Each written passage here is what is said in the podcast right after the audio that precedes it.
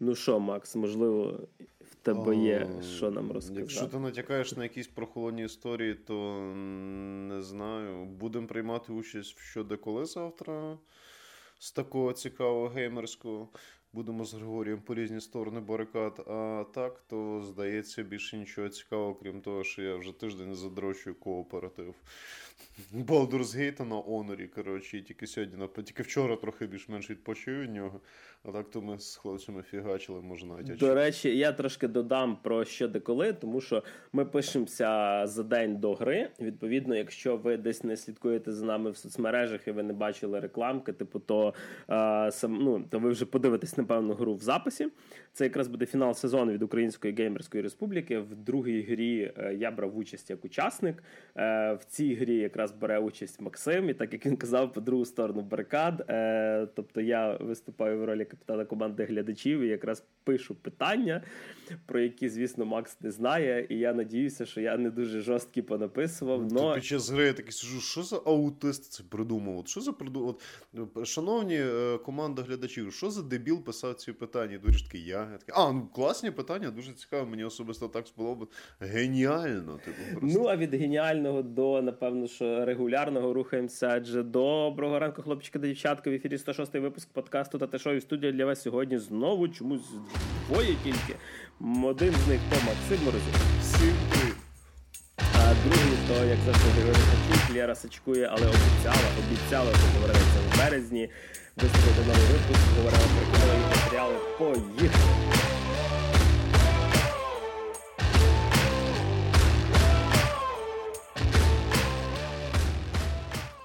Е, напевно, якраз Лера шкодує, що вона пропускає ці обговорення її улюбленої теми відеоігор. Це ж треба.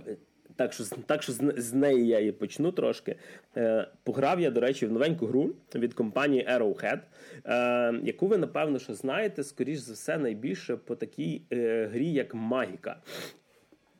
Це була доволі специфічна top-down RPG з купою гумору, де ви могли буквально командами на клавіатурі там через е, QWERT робити всякі закляття. Е, і Буквально доходило воно до абсурду, коли ви могли робити закляття, яке закривало гру. Тобто буквально майже Alt F4 робили. Просто прекрасно. А в 15-му році вони колись випустили гру, яка називалася Helldivers. Це теж був топ-даун шутер. Він був командний, він був. Ем, з похожою схемою, тільки не з заклинаннями, відповідно, бо це фантастика була, а з скажімо так, виклик support-них всяких штук, типу там артобстрілів і т.д. Е, виходила вона на PlayStation 4, вона виходила, до речі, на PlayStation Vita uh-huh. ще, наприклад. Я якраз там її грав. Е, зараз вони випустили продовження сіквел, який називається, звісно, Helldivers 2. Е, і фактично це та ж сама гра, яка просто мігрувала з вигляду, як в Diablo, uh-huh. до вигляду за спини, тобто від третього лиця. І відповідно це Е, кооперативний шутер. Е, який, звісно, можна грати і самому, типу, але, але веселіший орієнтований на да, на кооператив. Е, сама гра нам розповідає про е, таке комічне майбутнє, яке найбільш нагадує е, мені. Це фільм Starship Troopers Зоряний десант. Е, де така, типу, карикатурна демократія воювала, типу, з жуками. Ну, швидше така автор... карикатурна авторикратія. Автократія. Ну так, але але слово якраз звучало так, типу, здебільшого, це демокрасі. Типу. Е, Відповідно, єдине, що дійсно відрізняє від Starship Trooper, це, напевно, що відсутність ліцензії на цей фільм. Е, До речі, для глядачів, які дивилися фільм, фільм насправді заснований по книжці. Е, І книжка якраз вона е, доволі серйозно це все подає. Типа.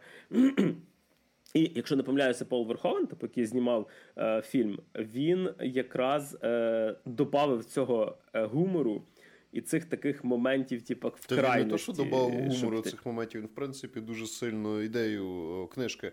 Тому що ж в книжці в оригінальній, типу, це була більше як пропаганда мілітаризму, тому що письменник, який написав, він був щирим мілітаристом, тобто він вважав, що це прям круто.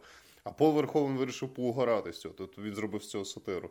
Що доволі і вийшло доволі цікаво. Так. Е, так от, е, відповідно, граємо ми за так званого хелдайвера.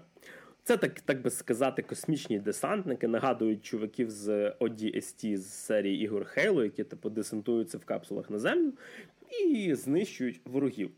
Відповідно, в нас є е, на даний момент два, так би сказати, величезних табора, типу ворогів. Тобто є планети, на яких водяться так звані ну, жуки, типу як зерги, вони щось тут похожі, різних типів, е, які здебільшого вони ну, типу, б'ються в ближньому бої. І відповідно, типу, є е, друга сфера ворогів, це так звані типу роботи, е, аналог, типу, як термінаторів які зазвичай б'ються, ну, скажімо, стріляють по вас, а не просто а не просто б'ються. Е, Відповідно, вся, вся суть геймплею е, в тому, що ви створюєте свого десантника, вибираєте йому броню, дві зброї, певні абілки, про які потім десантуєтеся сам чи з друзями на планету. І виконуєте якийсь квест. Тобто вам дають якийсь час, це здебільшого від 15 до 45 хвилин і вам дають якесь завдання. Деколи воно є одне, деколи два, деколи це як цепочка, яка йде одне за іншим. І відповідно, крім того, ви ще можете всі ці планети е, досліджувати, знаходити певні там ресурси, типу абілки, які ви потім будете там, використовувати, тратити типу, на прокачку і т.д. Чому я почав з геймплею? Тому що сюжету тут немає. Його ну, фактично є невеличкий лор, вам показують інтроролик. Ви проходите е, тюторіал, типу як е, навчання в таборі такому, типу цих рекрутів на хелдайверів, де вам розказують, скільки це класна робота, і там малесеньким шрифтом пише, що типа 85% смертності на цій професії, але типа не переживайте. От. Е, Відповідно, ви можете екіпірувати на свого чувака буквально, якщо не рахувати зброї, три елемента одягу. Це шолом, який чисто візуально ні на що не впливає. Це плащ, який чисто додає вам пафосу. І броня, яка ділиться на легку середню тяжку. І, відповідно, так як воно чується, так воно і сприймається. Середнє середнє всьому, тяжка, умовно, більше броні, менше рухливості, легка, чисто протилежна до тяжкої. Але, якщо чесно, Е, настільки критичної різниці я в цьому не відчував. Тобто, типу, ні легка, ні тяжка броня не вас не не допомагає. Типу. Е, крім того, що ви вибираєте зброю, тобто є щось основне. Е, спочатку це типу, автомат простий, і типу сайд сайд вепан, якийсь як пістолет, револьвер, щось таке. Відповідно, у вас є так само така штука, яка тут називається стратогеми. Це так звані абілки які е, ви можете брати 4 штуки на раз е, на місію з собою. Вони відкриваються на вашому кораблику. І використовуються вони, типу, як е, комбо в ретро-іграх. Тобто ви за, за, затискаєте е, в моєму випадку PlayStation 5, а гра вийшла саме на PlayStation 5 і ПК. Е, ви затискаєте лівий е, бампер, і е, у вас зверху з'являються, так би сказати, такі собі комбо. Тобто це буквально як коди на денді, там вниз-вниз, назад, вперед, вліво, вправо, вверх. Типу. І відповідно до того, що ви використали, це може бути е, підкріплення в плані вам е, капсула спуститься з якоюсь зброєю, чи з патронами, чи це буде якийсь обстріл з вашого корабля ворожих позицій. Чи, е, наприклад, е, викликати назад е, напарника, якого вже вбили. Всі ці абілки вони обмежені по часу, їх є чотири, і ви їх відкриваєте, типу, використовуючи певні ресурси, які ви заробляєте, проходячи певні місії. От, до речі, про місії. Ем, їх насправді небагато, самих типажів. Це здебільшого зводиться до того, щось включити, щось перенести, зробити когось знищити, або знищити якогось боса, або якийсь, е, якусь невеличку територію з противниками. Відповідно, я коли почав грати в гру, типу, то е, в самих Arrowhead були трошки проблеми з серверами, і мене дуже рідко конектило до людей, е, е, з якими типу, я грав. Відповідно, я дуже часто потрапляв на цю місію сам. Не скажу, що це е, менш весела забава, вона більш небезпечна, тому що ніхто вам спину не криє. Е, але, типу, ви за години три реально переграєте практично всі доступні типу, види оцих місій на даний момент. От. Так що грати з друзями набагато цікавіше, або на, навіть, якщо чесно, якщо у вас немає там людей... У вас немає друзів. Можете, вас, якщо у вас та, немає друзів, е, або ви не можете, як, наприклад, в моєму випадку, в мене є знайомі, які грають, але ми ніяк не можемо синхронізуватися по часу, тому що всі ми дорослі люди, є всіх якісь е, свої справи домашні, і прямо щоб вас там троє-четверо зібралося в один момент, е, типу, з навушниками, типу, і з войс-чатом якимось зіграти разом це рідкість насправді. Через то здебільшого грав з ем, рандомами. Е, І тут веселість заключається ще в тому, що в цій грі не відключається Friendly Fire. Так як було і в першій частині. Відповідно, штука, коли ви дуже класно, тактикульно бігаєте по цих всяких місіях, знищуєте, типу, і ви такі вже практично, практично виграєте не відміняє того, що якийсь рандомний португалець, типа, рішить собі викликати вам на допомогу турель і, і поставити між. Да. І, типу, або поставити, або просто висадити вам її на голову, е, прибити вас зразу, або поставити між вами і противником, типу, а турель бачить противника, не бачить перешкод. І вона вас зносить. Доходило деколи до смішного, тому що в кінці кожної місії, крім того, щоб виконати завдання, вам треба е, ну, якби повернутися назад на корабель. Ви викликаєте, типу, такий собі extraction, якийсь літако-вертоліт, щось таке перелітає. І вам треба ще там дві хвилини, якщо не помиляюся, потримати зону, на яку починають хвилі противників йти, типу, і потім забігти в цей вертоліт і втікти. Відповідно, звучить бували просто. приколи. Так, звучить просто. Ну, бували приколи, коли типу, певні певні е, люди просто буквально типу, ставали під цим вертольотом, який на них і приземлявся. Типу, і давив. Так, тут точка, це зона, на якій треба стояти. А, ні, не треба стояти. Ну, Helldivers це таке на виживання. Я зовсім трішечки грав на геймпаді ізометрично з другом типу, на одній консолі, і воно було весело, просто мені тяжко грати ізометричні ігри з геймпада. Відповідно, не зацінив до кінця, але але ідея хороша. Коротше, е, відповідно, весь геймплей реально зводиться. Це ПВЕ. Або якщо ви дуже не любите людей, то може бути і ПВП, або ви почнете стріляти по своїх. Е, Такий собі, типа, шутер з елементами екстракшена. Бо все-таки ви маєте в кінці вибратися звідси. Е, і сам геймплей він дико фановий. Тобто, і мені подобається в ньому те, що е, він не вимагає насправді від вас якихось великих сесій. Тобто е, мені от такого чогось насправді бракувало. Колись в мене це використовувалося, використовує для цього типу геймплею, саме, наприклад, Destiny свого часу. Тобто мені хотілося якогось шутерка, який я можу зайти, пограти, наприклад, 20 хвилин, і мені цього буде достатньо. Тобто, відповідно, штука типу Battlefield мені на це не працювала. Тому що це здебільшого там година. А тут ви за 20 хвилин деколи можете 4 катки зіграти або більше, якщо ви стріляєте по, по своїх людях. Да. Да, За ваші місії вам, до речі, даються за виконані місії, даються такі, типу, якби бейджики, медальки. За ці медальки ви в внутріігровому, типа якби battle pass-і, він безкоштовний, просто він є.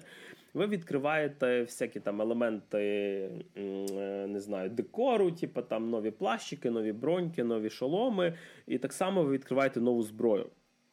Тобто, це для мене єдиний мінус, що ви зброю базову фактично маєте відкривати за ну, за проходження місій.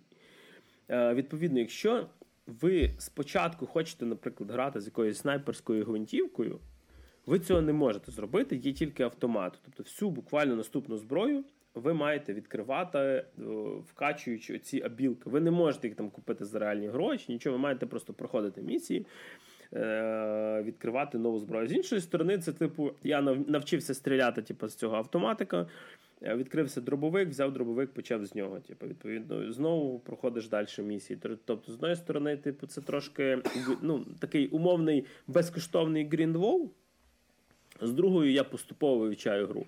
Єдине, що я хочу сказати, е, оцей грінд і ці ну, типу, медальки, які вам дають за місії, вони дуже довго даються. Тобто, якщо ви проходите перші місії, вам треба спочатку пройти е, пару місій на типу там е, casual складності, потім easy, потім medium, потім hard. І відповідно насправді от мені медіум від casual-а не сильно далеко втік, але за медіум тобі дають там, типу, 3-4 медальки, mm-hmm. А за casual одну, час той самий. І я зрозумів, що я просто там 2-3 години потратив, поки я там відкрив якийсь дробовик. Коротше, відповідно, сам грінд він не є поганий, але він просто довгий. І, типу, я розумію, що мені, щоб це відкрити, мені треба просто ще там зіграти 4 катки, їх виграти, просто щоб я міг, типу, далі рухатися. Типу. Ну, по хардкору, там як як в цьому, як в Payday 2, коли я грав. Тобто вам дають гроші тільки, якщо ви успішно виконали місію. Е, Відповідно. Е, Гра, типу, доволі сильно вистрілила. І це сказалось навіть на серверах. Тобто, після 4-5 днів. Да, після тепер вже нормально, тому що буквально перший тиждень я пару днів пограв, потім хотів зайти, я буквально не міг законектитися. Ну, а Arrowhead це студія, яка вона належить Sony, але в принципі це не є чуваки, знаєш, типу Polyphony Digital, яким віддають просто всі гроші, просто робіть. Е, відповідно, грошей багато не було, серверів багато не було. Я думаю, вони вони просто не чекали, що стільки народу буде грати. Але, типу, ну, чуваки зробили ПВЄшну гру, яка не вимагає від вас вливання бабла.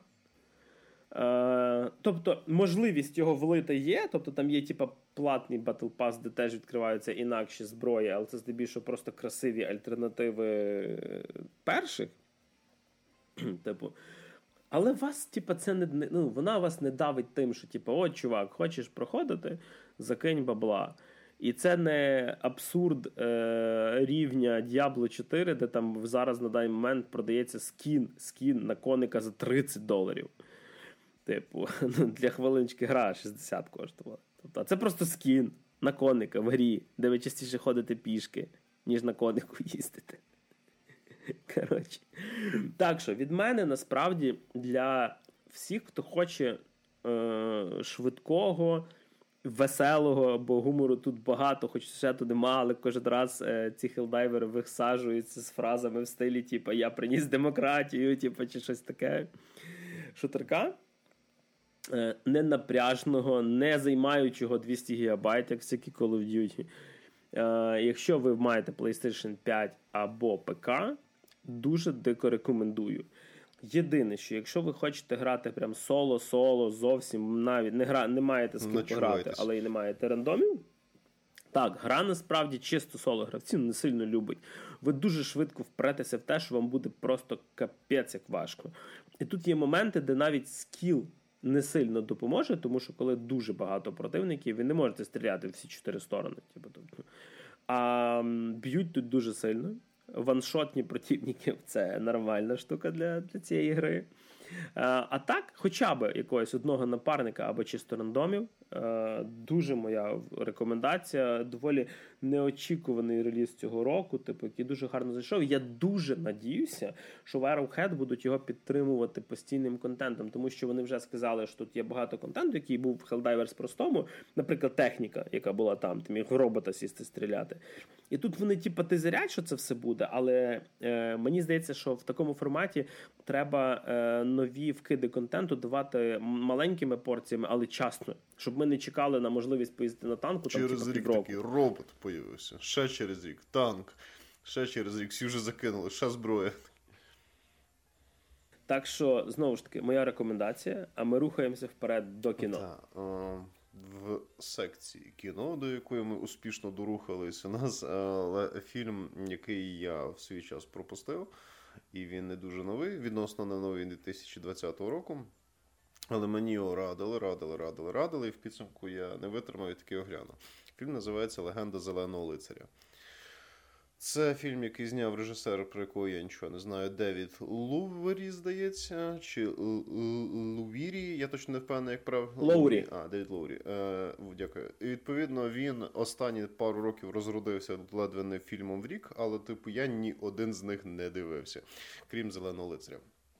Вот. І типу, тому наскільки цей режисер крутий чи не крутий, я не знаю, але як мінімум один його фільм мені дуже сподобався, і я зараз поясню чому.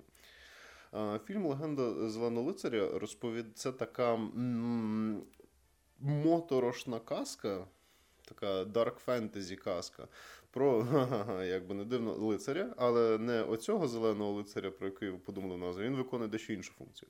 А про такого молодого хлопця, який є спадкоємцем престолу, якби пафосно це не звучало в якомусь невеликому королівстві. Він весь такий молодий гарячий хлоп, сидить на засіданні, яке організовував його батько зі своїми лицарями, щось там душно обговорюють, не обговорюють. І тут ні з того, ні з сього в зал, де відбувається засідання, приходить якийсь такий. З, ну, точніше, влітає на коні якесь таке загадкове створіння, яке каже, що я тут зараз шухер наведу, але даю право один раз мене перед цим вдарити. Ну і наш молодий е, гарячий хлоп такий вилітає і каже: тату, зараз я його як вдарю, мало йому не покажеться. І цей такий, ну давай, сину. Це його б'є і відрубує йому голову. І всі такі, ну все, супер, все. Нормально попав. Ситуація вирішена. А, Потім тіло піднімає цю голову і каже: по правилам, через рік е, на початок Різдва я тепер можу вдарити один раз у відповідь того, хто вдарив мене. Зустрінемось через рік і з диким хохотом кудись там відправляється назад. Такий трохи сюжетний ляп, як він взагалі туди заліз, але фіг з ним. Е, Я добавлю дві дві хвилинки. Типу, е, головний герой це, типу, це сер Гевейн, бо фільм він заснований на доволі древній легенді, там якогось е, 14 століття. Типу, Сір Гевейн і Зелений лицар. Типу, я її не читав, але Також- Вікіпедія допомагає також- мені знаходити інформацію. Середньовічний фольклор, він специфічний, знаю про нього все. Ну, це як я знав, що варяг він по Амлету. Він ж, а по якому свій час робився Гамлет. То писав по Амлету. Ну от. Типу, і наш е, Сір Гевейн такий: ого, через рік. Я маю здибатись з чуваком, якого неможливо вбити, а мене то вбити дуже навіть можна. І я тепер зобов'язаний прийняти від нього удар. І всі на нього такі дивляться, ні, ну чувак, таке правило, типу, ну, ти повинен це зробити. І, і знаєш, такими абсолютно покрофейсами такі, ну, таке правило, ти, ти, ти його вдарив, тепер він тебе вдарить, так що готуйся через рік. Зустрітися з. Відрощуй, Відрощу щоки. ще одну голову, якщо хочеш, якось придумай. Типу це. І ем, відповідно, це такий короткий, простий, ніби е, заміст цієї історії. І тут е, починається, якби це його моральна підготовка до цієї ситуації, де це все діло починається. Е, там, говорить зі своїми батьками, говорить зі своєю коханкою, говорить там з якоюсь там, е, якби це. Жрицею свого роду, чи такою чаклункою там місцевою гадалкою і так далі. Тобто, ну це таке, типу, фентезі, якщо що, тому що ну, легендарна всяка штука. І, типу, е, і, і, і просто такий на тотальному наляку, такий блін, блін, блін, через рік має цього. Відповідно, там ходить по всяким корчмам, п'є і жре, напивається, б'ється з кимось, тому що не розуміє, як себе почувати в цій ситуації. Ну і в певний момент йому вже пора збиратись, тому що е, там така штука, що він має відправитись в каплицю цього аля зеленого лицаря і, і прийняти, ну, якби це свою долю свого роду. І, відповідно, його справляють в довгу путь, і починається його мандрівка по ось цьому свого роду королівству. Е, І на по дорозі до своєї цілі він зустрічає саме, скажімо так, різних персонажів. Тобто йому свого роду потрапляють різні, ну такі. Я би хотів сказати пригоди, але більше підійде слово неприємності. Тобто, то, то він наткнеться на якусь містичну сущність, то його хтось спробує пограбувати, вбити, то ще якась штука, то він не знає, куди себе діти, то він приходить кудись і не зовсім розуміє, що тут відбувається. То він попадає на якихось просто психічно дивних людей. І поступово відбувається, ніби його набирається свого роду знань, досвіду, якихось моральних сил, прийняти те, що з ним має відбутись. І звучить це все діло доволі незамисловато, і, типу, з точки зору сюжету чи постановки і так далі, цей фільм не є чимось там дико складним. Тобто, це чисто така лінійна пригода, де він поступово рухається з точки А в точку Б, поступово пересікаючись з якимись подіями. Але фільм дуже гарно бере своєю візуальною стороною. Там такий темно-зеленуватий фільтр ще накладений на все це е, кольорову гаму. Типу, фон такий. Таке, знаєш, моторошно осіннє таке середньовіччя. От як ти уявляєш, знаєш, це от моторошне, таке Грязне. брудне, таке свого роду брудне, таке сире, таке середньовіччя. Знаєш, от така от Англія, я не знаю, там осінню в кінці або всередині. Або весною. В принципі, Англія. Нагадує мені фільм оцей Miracles Флоренс П'ю. Там теж таке. От щось таке відчувається. Так, так, так. От там, типу, ну, трохи зеленуватіше, але та, та, та, з Флоренс П'ю. Гарні спогади, коли згадуєш Флоренс П'ю. От, типу, і відповідно. Ем... Також, типу, дуже класний підбір акторів. Єдине, що там тут немає, типу, ніякого цього, типу, заповнення, якби це квот різного роду. Тобто середньовічні європейці там виглядають як середньовічні європейці. Тут чувак вирішив не дурачитись. Хоча, здається, фільм був знятий до того, як Оскар вимагав це вже правило, так що фіга знає, що в наступному фільмі цей режисер буде робити, але це вже таке. І відповідно. Е, дуже класно, типу, підібрані всі ці костюми. Тобто вони не ходять вже там ну, зовсім в дранті якомусь. І воно не є прям. Ем... Вони не робили занадто реалістичний середньовічний одяг. Але вони робили його стильно. Там, наприклад, там ті ж самі корони в короля і королеви, то вони зроблені таким е, круглим, ніби німбом. Типу, цим. А, Там різні священники ще в якихось таких костюмах. Сам цей лицар в нього, типу, костюм такий мінімалістичний, але теж такий трошечки казкового такого дизайну. Тобто вони дуже. Ем, Стильно його так зробили, от як в Грі престолів. Тобто воно не реалістичне, це все дрантя, тому що там воно все виглядало як в мішках якихось ходило. Але воно зроблено стильно і реалістично. Тобто це не такий на на, на стиці фентезі і і, і Так, так, щось таке. Тобто щось. це таке ну, типу, продумане, типу, естетичне фентезі, в яке ти віриш при цьому. Тобто там в цьому плані вони не не заганялись.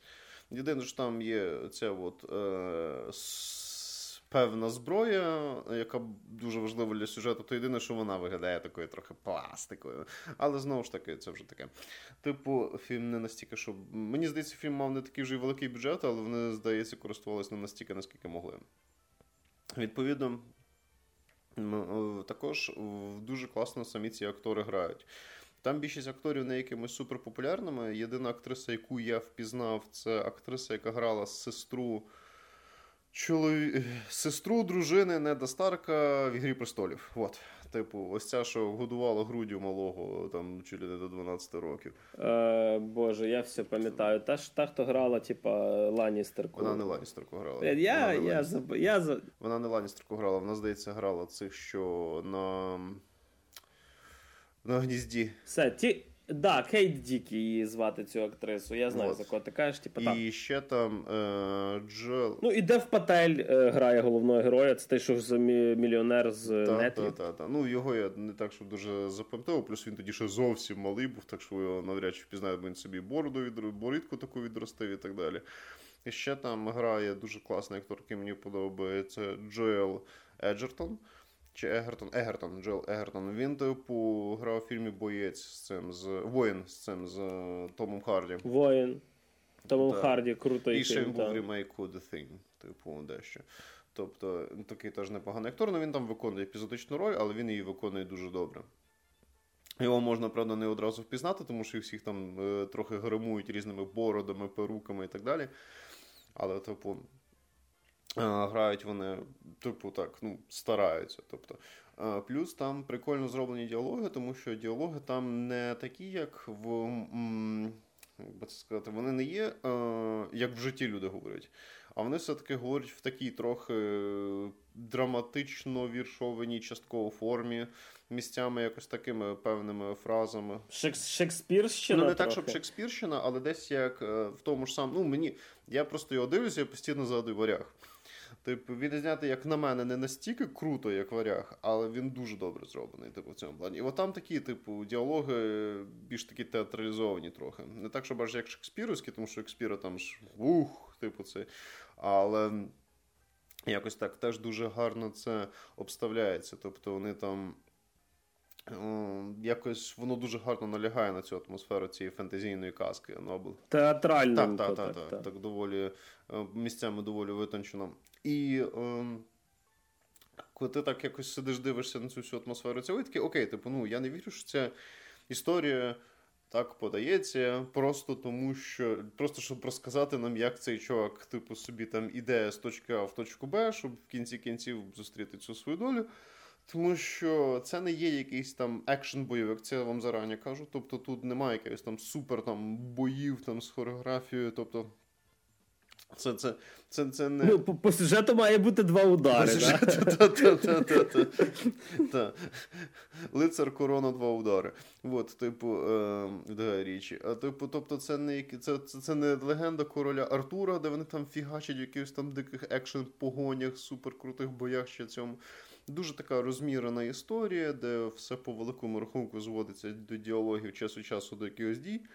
Така драматична, ну така драмочка історія. Це. І ти такий, ну окей, окей, а а чому це отак от відбувається? І ти такий сидиш разом з цим персонажем, набуваєш цих знань про світ, в якому він перебуває, поки він був і є в цій дорозі. І тут ти нарешті розумієш, про що ця історія. Ця історія, по суті, на тему змужніння і прийняття невідворотності певних речей в твоєму житті, в тому числі то, що твоє життя завершиться. Тобто, воно дуже е, це така історія про мужніння, мужніння, я не знаю, чи є таке слово українському, про мужність, про те, як ти набуваєш мужності як чоловік, е, рухаючись на шляху, шляху життя, якби пафосно це не звучало. Тому що з кожною цією пригодою він кожен раз попадає в якісь різні ситуації, які свого роду або випробовують його розум, або трохи його винахідливість, або якусь його наполегливість. Тобто, і кожен раз він ніби ну не вміє робити те, що він мав би зробити, щоб вирішити цю ситуацію, і ця ситуація ніби вчить його це зробити. Тобто він свого роду отримує ось цей ось життєвий досвід, який буде потрібен в майбутньому, щоб стати більш мужним і рішучим і винахідливим в тих чи інакших ситуаціях. Тобто це така історія дорослішання, мужніння. І цей шлях це, типу, свого роду така метафора. Ну, не так, що прям всього життя. Невеличкий спойлер, але це швидше така історія свого роду про пізнання світу і ініціацію, можна так це сказати. Тому що насправді в багатьох культурах дуже часто, коли ти досягав певного віку, такий папа, ти відправляєшся туди-то, туди-то, або в якісь там специфічні певні умови. І якщо повернешся живим, ну вертайся. Якщо не повернешся живим, ну значить якось погано ти підготувався і вже яка різниця. Типу, і от про це власне ця історія. І це мені особисто дуже дико сподобалось. Тобто такий із ідеєю і естетично знятий, і попри те, що це ніби така лінійна історія, де він просто собі йде, тобі з нею цікаво спостерігати, тому що події подаються. М- як в відеогрі, знаєш, рухаєшся по сюжету, і час від часу тобі побічні квести випадають. Воно якось так виглядає, і кожен з цих аля побічних квестів він доволі цікавий. Тобто там місцями є певні сюжетні повороти, кожен з персонажів він з якоюсь там своєю їбанцою. Типу, відповідно, вони всі такі е, доволі специфічні і цікаві, і тобі за персонажем цим, за його мета... метаморфозами цікаво спостерігати. Тобто, тобі, в принципі, якось от, цікаво дивитись на цю ситуацію, яку він потрапляє. Відповідно, якось ти такий прям вау, тобто неочікувано, тому що затягує, затягує, да, затягує цю історію. Він триває 2 з копійками години. Але ці дві з копійками години, як на мене, проходять доволі непомітно. Місцями, місцями, місцями, місцями є моменти, коли тобі показують всі ці там пейзажі або ці там такі трохи затягнуті, відносно такі затягнуті сцени, коли тобі трохи довго там камера кудись підводить, щоб ти якось більше вкусив ці атмосфери в переміжку з мінімалістичним, дуже прикольним ембієнт саундтреком. Типу, а, але, типу, воно не робить фільм нудним. Воно не робить його надмірно затягнутим. Воно якось прям працює саме от на то, що воно має, на що воно має працювати. На те, щоб ти якось більше в це поринив, якось більше цим насолодився. І м- дуже якось це зроблено, як на мене, правильно чи що. Тобто ти якось так дивишся на цю моторошну казку середньовічну, в такому дарк фентезі, і ти просто хочеш, щоб ще хтось зняв ще щось таке. Ну, але може трішечки більше, якщо вона. Типу, якусь таку моторошність реалізував, чи що з більшими цими казковими елементами. Тобто, особисто я не знаю, фільм дико рекомендую. В принципі, незалежно від того, любите ви там середньовічні якісь там фольклори, чи не любите, чи ви там не є прихильником якогось конкретного жанру. Цей фільм насправді доволі універсальний в плані того, хто його може подивитись. Тобто тобі не обов'язково бути фанатом середньовіччя, щоб е- насолитись цим фільмом, тому що він, в принципі, його ідея, його. Ну, по-перше, вони тебе не занадто сильно цим грузять. Тобто це не якийсь там фільм, де тобі прям напихають, напихають всього цього середньовіччя чи якось цього. Тобто це доволі по-своєму проста історія, яка просто подана в цих середньовічних казкових декораціях, і вона дуже гарно працює, в принципі, як на мене, будь-якого глядача. Ну, я знаю, що це не дуже сімейний фільм, тому що вашим дітям може бути доволі нудно. По-перше. А по-друге, фільм місцями доволі моторошний, тобто прям для сімейного раду, він такий 16 плюс, як на мене. Там просто довгий час мене цього фільму трохи відлякувало те, що. Перша людина, яка мені радила, він дуже часто любить знаєш, по приколу якісь там трешові екшони дивитися. Я думаю, що це легенда зеленого лицаря, це буде просто якийсь там трешовий екшон. А Він мені розказує, розказує, розказує. Я розумію, що це така ну, доволі цікава історія, але просто ніяк не, не доходили до нього руки. Тому я особисто рекомендую. Ясне діло, що пройшло 4 роки в кінотеатрі, ви вже сильно не дадете, але я думаю, ви всі великі хлопчики і дівчатки щось придумаєте. Якщо цікаво, то він е, доступний в Мегого як і наш подкаст. підписці, як і наш подкаст. А так само він е, доступний в Apple TV, але за покупку. Е, мені здається, взагалі це старий фільм, тобто це в районі 3 доларів. Але я якщо за Мегого я впевнений за український переклад, то Apple TV ви вже гляньте, чи там він є, тобто перед покупкою, якщо ви захочете дивитися. Ну що ж, а від доволі хорошого кіна ми рухаємося до гівна. Е, я ск... Дивіться, я скажу так: я обіцяю, що до кінця подкасту я ще розкажу про щось класти. Але зараз я розповім про фільм, який називається Мадам Паутина. Як ти потрапив в цю паутину прекрасного кіно? Боже, краще б не потрапив би.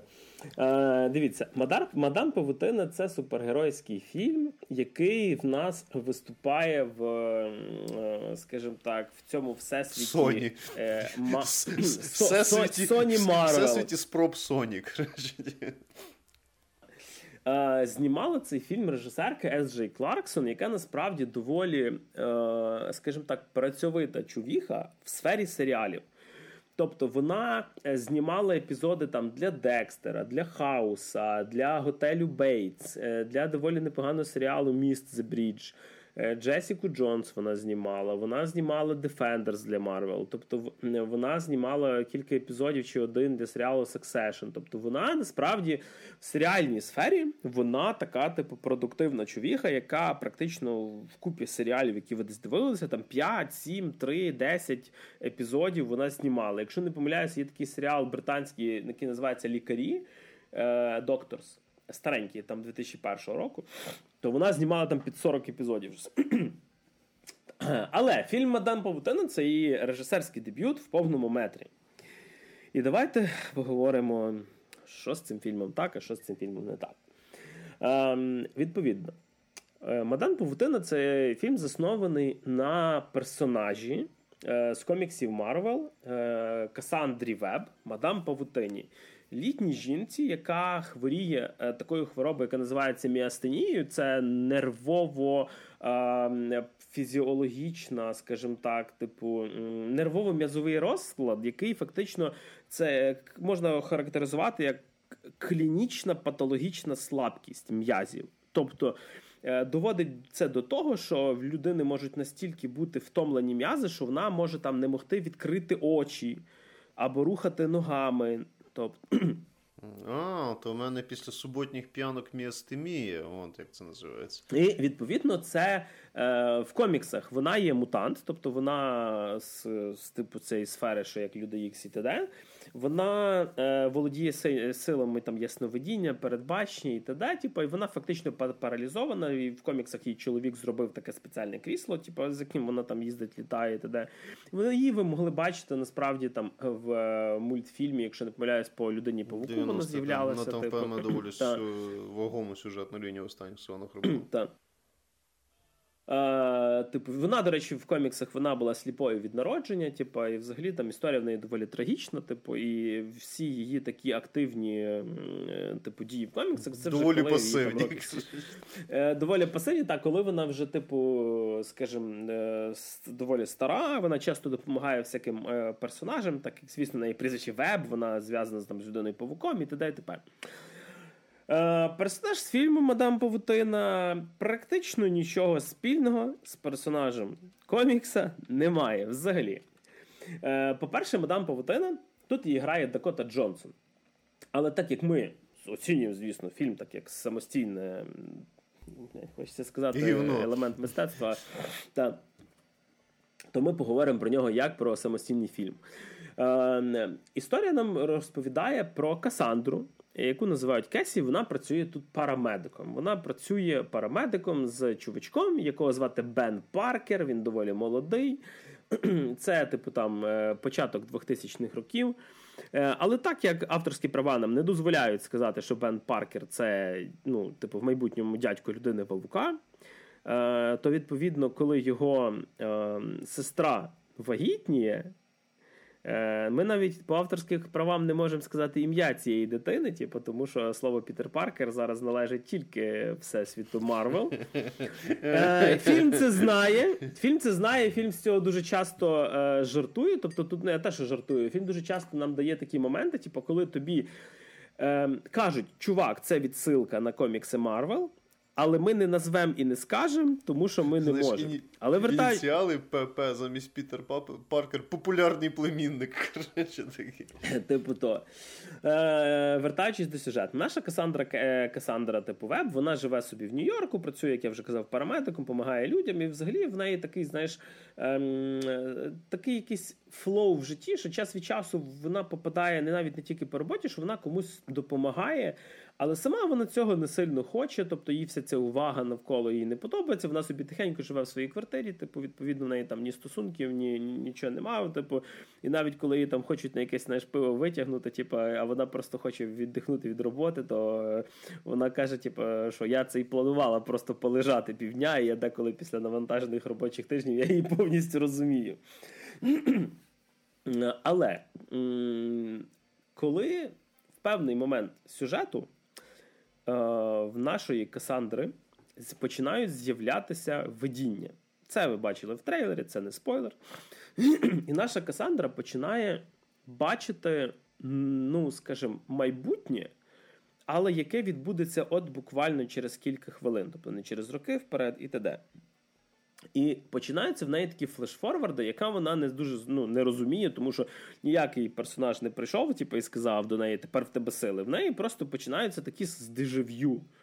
Тобто, умовно, е, не знаю, проїхала машина, збила якогось там чувака, а потім через дві хвилини, типу, вона вертається в цьому часі на кілька там хвилин назад, і вона думає, що це їй щось привиділося, але насправді їде ця машина, типу, і збиває чувака. Чи розмова починає повторятися? Вона думає, що ви вона вже це тільки що казала, і там спитали, умовно, яка година, вона сказала пів п'ятої, час вернувся назад, і знову питають, яка година. І вона на людей починає дивитися, типу, що ти мене там по два рази запитуєш. Е, це, І це, до речі, один з небагатьох аспектів фільму, який в першій частині фільму доволі прикольно зроблений. Тому що е, сама персонажка вона дійсно не викупає, що, що відбувається. Е, з другої сторони, нам показують персонажа якого звати її Єзекіль Сімс. Це персонаж, який в певний момент побачив, як він має померти. І він робить все для того, щоб це майбутнє не відбулося. Відповідно, він знає трьох дівчат, які мають бути винні в його смерті. І весь сюжет це Єзекіль Сімс намагається знайти і вбити оцих трьох дівчат. І назвемо їх, давайте, напевно, три Сари Конор.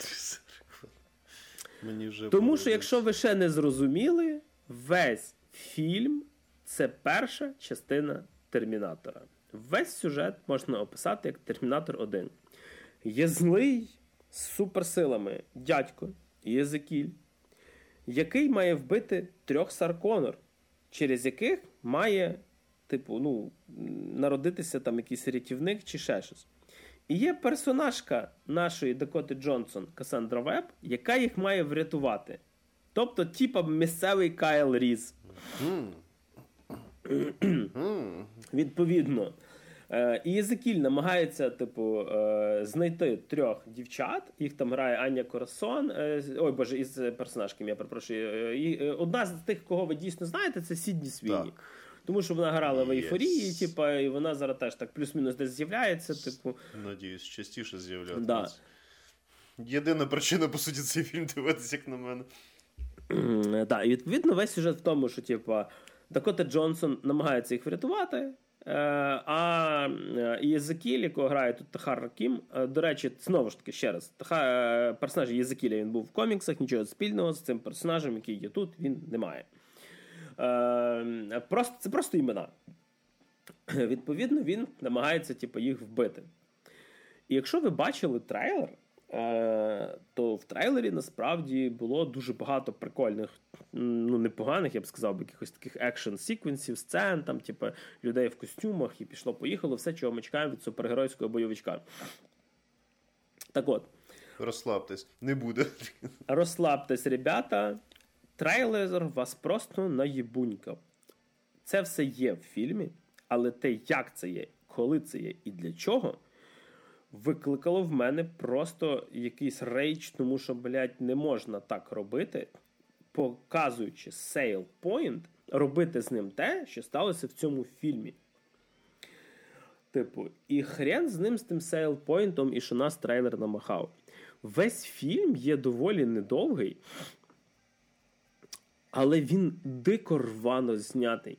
Місцями в тебе таке відчуття, що між сценами немає абсолютно ніякого зв'язку. Тобто, вам буквально показують якусь одну сцену, нас переносять тупо в інше місце, де можуть спокійно бути персонажі з першої сцени. Е, Відбувається якась дія там.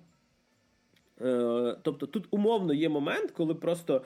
Е, певний персонаж вирішує поїхати в іншу країну, і, і в наступному кадрі нам показують, він вже yeah. там. Типу, типу, і в кадрі ще через. Вона вертається назад. Тобто тут люди телепортуються, як в останніх сезонах Гри престолів. Просто моментально. І, скажімо, це можна було би просто пояснити, можна було б якимись написами, там минуло два дня, переліт, показати літак, ще щось. Але фільм ніби сам розуміє, яке він дно, і він швиденько-швиденько хоче закінчитися. Фільм настільки спішить, що ти не розумієш деякі сцени для чого зняті, тому що вони ні на що не впливають, а деяких, яких навпаки би треба було, їх тут немає. Тобто, це ніби фільм, який нарочно знятий, щоб провалитися. Така диверсія. Е, тобто, розумієте, дивіться, я колись казав, що Морбіус говно. Типу, ну, тобто, що він був поганим фільмом. І мені дуже не сподобався другий Веном. І в принципі, багато фільмів Sony е, по Марвел франшизах вони мені не подобалися. Але якщо Морбіус і Веном 2 він був поганим фільмом, але він був таким, типу, е, екшеном, де ти від крінжа хоча б ржеш, хоча б тобі це смішно, типу, від цього всього, що там відбувається. То цей фільм він страждає тим, що для мене найгірше в кіно. Він просто нудний. Вам не цікаво спостерігати за цими персонажами, тому що у вас не було часу з ними познайомитися абсолютно всі е, їхні взаємодії, як вони пересіклися, це практично можна звести до випадковості. Так, нам типу, багато чого пояснюють, що певно, що Касандра бачить майбутнє. Але окей, вона про це знає, типу, решта персонажів вони це просто сприймають. Тут, тут взагалі, тут, коли хтось комусь каже, ну, типа, я майбутнє передбачаю, то решта персонажів такі, ну ок, типу, хай буде. І відповідно. Якщо сказати про екшен, його тут теж практично немає. За весь фільм я можу згадати дійсно, що це можна назвати екшеном. Це дві сцени. Тобто десь посередині і десь фінал. І куча обманок. Ви розумієте, коли вам показують цей момент, наприклад, коли е, в якогось персонажа, не знаю, попадає там куля, і нам вертають в часі, що Касандра цей момент побачила, що когось підстрілять, і вона цього рятує. Після другого такого моменту ви вже не вірите, що в цьому фільмі когось можуть поранити. Тому що всі сцени, де щось стається погане, це однозначно віжен оцеї Касандри на кілька хвилин вперед, і як вона з цим що зробить. Тобто ви не переживаєте за персонажів, ви не пере... ви не цікавитеся цим сюжетом. Антагоніст не встиг сильно розвинутися, тому що буквально дві сцени для побудови того, типу, що він злий. Максимально смішне те, як він знаходить на свої цілі. Це просто ви будете сміятися в голос. Е, Тому що це це, це сцена на рівні, типу, що стоїть людина в масці людини павука, і тебе просять, знаєш, там в фотошопі, типу, підняти яркість, і ми, ми лице побачимо через через, через маску. Просто чудово. Так що, в підсумку, що хочу сказати, в будь-якому випадку скіпайте це кіно. Це настільки поганий фільм, що тут навіть немає сцени після титрів. Вони знали, яке це гімно. Вони знали, що вони зробили. Вони зрозуміли, що немає сенсу давати сцену після титрів, бо не буде ніякого після. І слава Богу, що його не буде. А ми рухаємося, надіюсь, до чогось кращого. Це було твої нудне гівно. Твої твої надії марні, Григорій. Залиш надію будь-хто. Хто від, хто слухає цей випуск, тому що в плані серіалів, тому що, ну, як мінімум, в плані одного серіалу. Тому що я буду розповідати про True Detective Night Country, який є. Ем, приналежність якого місцями трохи складно почітко визначити, тому що це аля четвертий сезон Detective, але з іншої сторони, формально він позиціонується як спін-офф. Але я не буду ускладнювати і так доволі непросту ситуацію з цим серіалом, тому я буду просто називати це четвертим сезоном. Тому що по факту він ним є. Ем, трішки перед історією. Я є ем, доволі упоротим фанатом е, антології True Detective. Тобто мені е, по великому рахунку подобали. Ну, як і будь-якому нормальному чуваку, мені дико сподобався перший сезон. Він, типу, як і в більшості в мене самий улюблений, дуже дико зайшов. Подивився це серіал трохи запізненням, десь через рік чи через два після він вийшов, але дико кайфанув. Попри те, що це доволі тривала така історія, тобто це такий односезонний.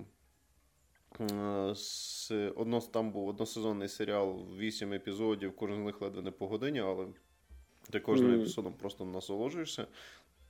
Супер рідкісний кейс, якого у мене не було вже, напевне, років 10. Я, Коли я передивився серіал ще раз. Тобто, декілька років назад я навіть передивився okay. перший сезон, що для мене в принципі рідкість, тому що це по великому рахунку довгий кльовий фільм.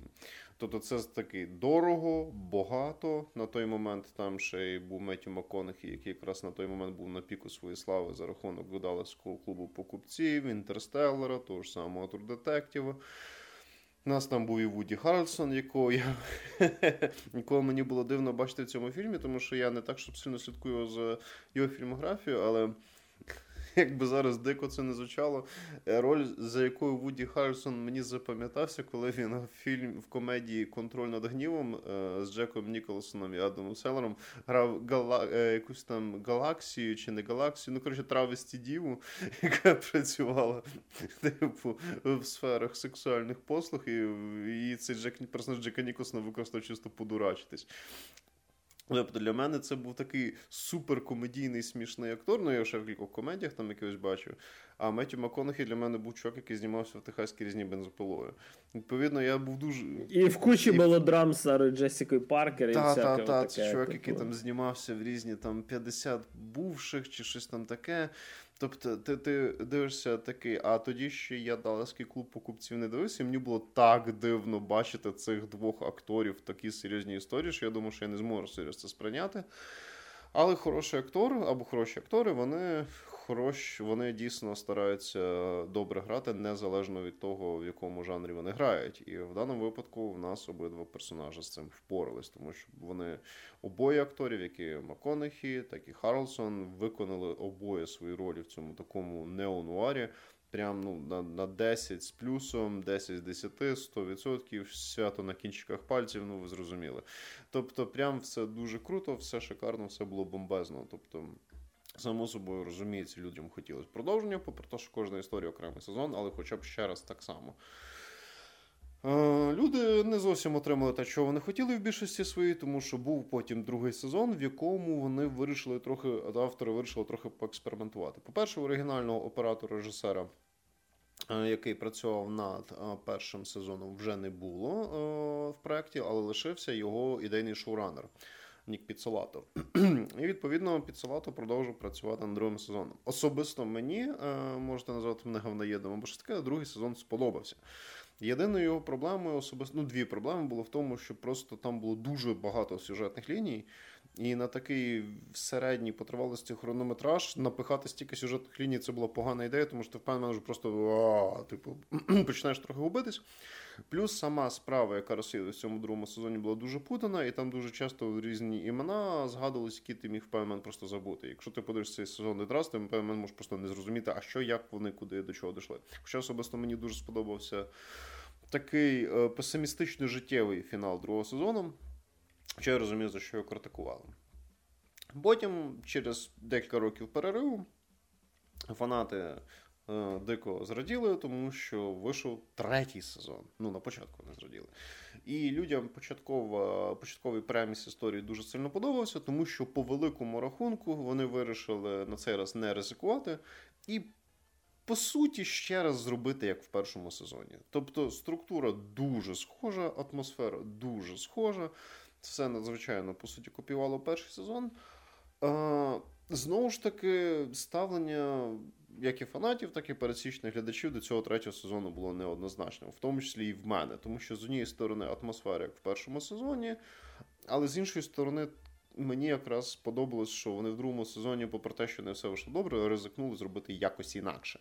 А тут вони ніби знову вирішили зробити так само. Але, по-перше, це вже трохи так ну, вторинніше, тому що вже.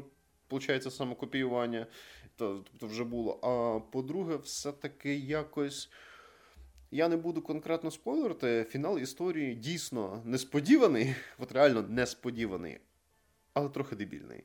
Тобто, але дійсно несподіваний. Тобто, от прям дійсно в цьому плані заморочилось, але просто сам цей фінал він такий неоднозначний особисто для мене.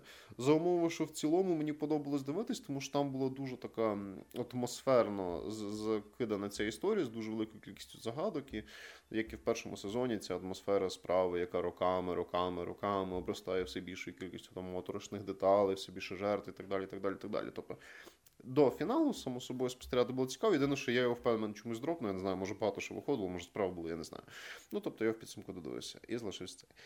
І знову ж таки сидиш таки чекаєш, ну блін, попри те, що не все йде гладко шито крито, ти такий, ну. Все одно хотілося б продовження цих цієї антології, тому що, попри те, що не все виходить круто, все одно хочеться. І що? Перехотілось. Типу, тепер. Тому що е, декілька місяців назад я бачу трейлер True Detective Night Country з Джуді Фостер, яка на секундочку мовчання ягнят, ілюзія польоту. Ну і в принципі доволі культова актриса по 90-х нульових.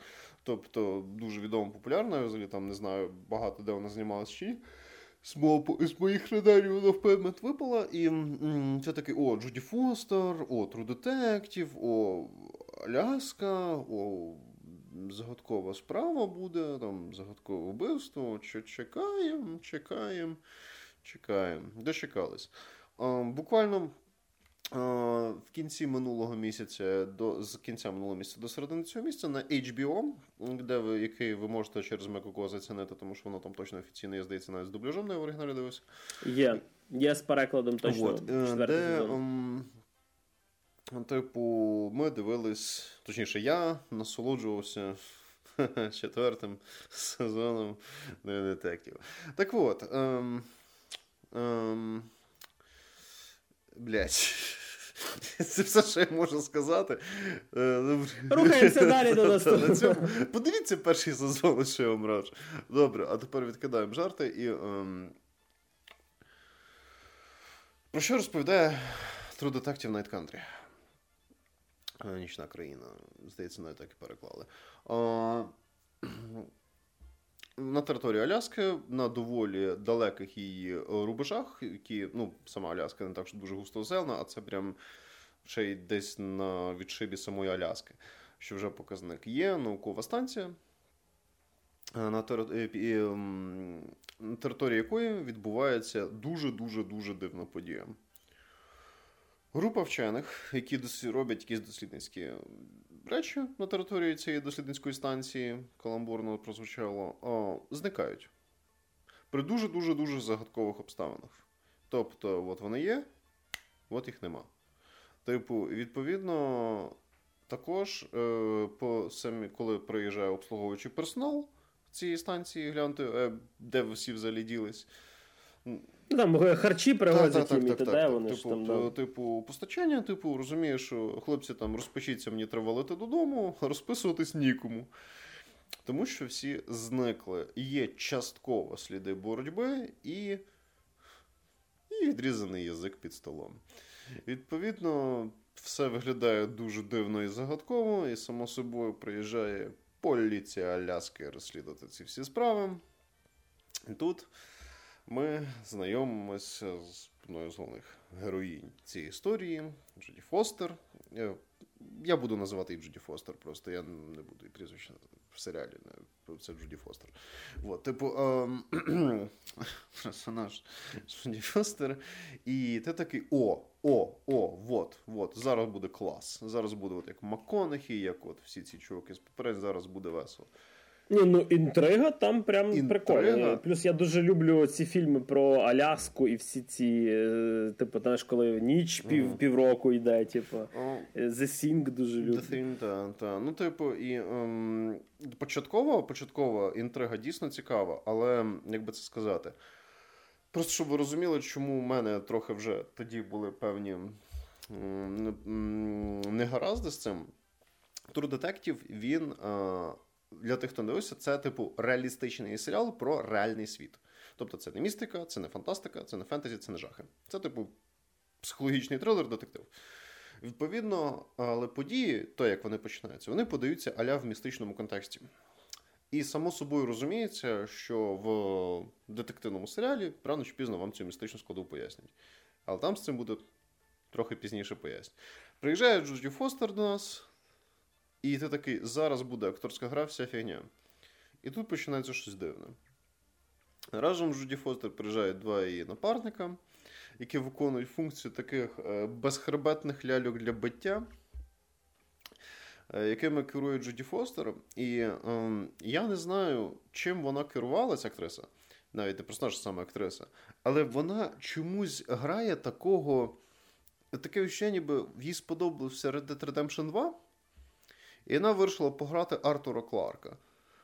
Тому що вона.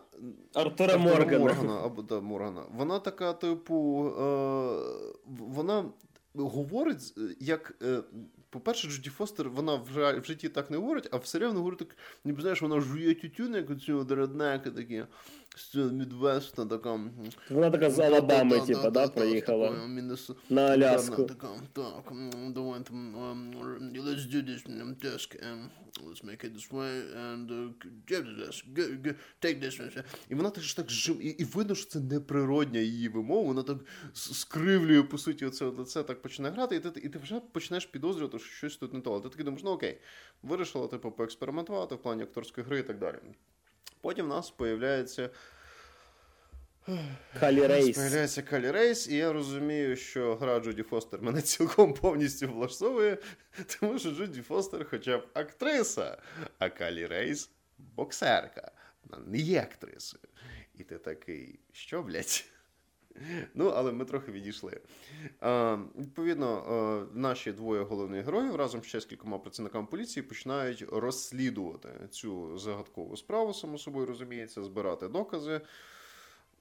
Іноді А так то переважно розбиратись в своїх особистих драмах, що про що теж пізніше.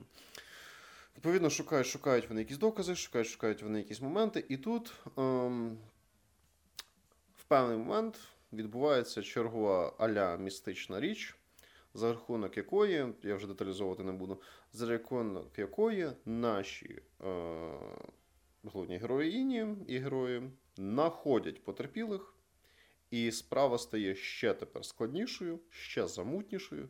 І починається прям реальне розслідування, що за лайно тут відбувається. Знову ж таки, конкретизувати не буду. Може, навіть після всього того, що я скажу, вам все одно захочеться подивитися, хто його знає. І починається вже оце, от, після цієї супермістичного повороту. У нас такий кліфхендер, на якому традиційно закінчувалась ем, серія другого сезону перша. Типу такий, все, от тепер все справді замудно, все справді складно, і будемо розслідувати. І тш, титри. І починається наступна серія. І дивлячись цей е, перший епізод, я ще був такий відносно оптимістично на це все дивився. Але в мене був, по-перше, присмак другого сезону, де було напхано дуже багато сюжетних ліній на раз. І в другому сезоні це була проблема, тому що цей вузол ще розпутувати треба було, і не всі глядачі встигали по-людськи ще слідкувати за цими подіями. Але ти такий, ну добре, окей, ладно, фіг з ним. Може розгребуть. Ну, вони ж не можуть повторити ще раз ту саму помилку. Можуть. І ще декілька додати. І відповідно, ти, коли дивишся наступні ці епізоди, тут я вже з конкретними подіями припиняю. Тобто, в нас замість такий пропала екіпаж е, персоналу дослідницької станції, їх знаходять, їх знаходять при дуже загадкових обставинах.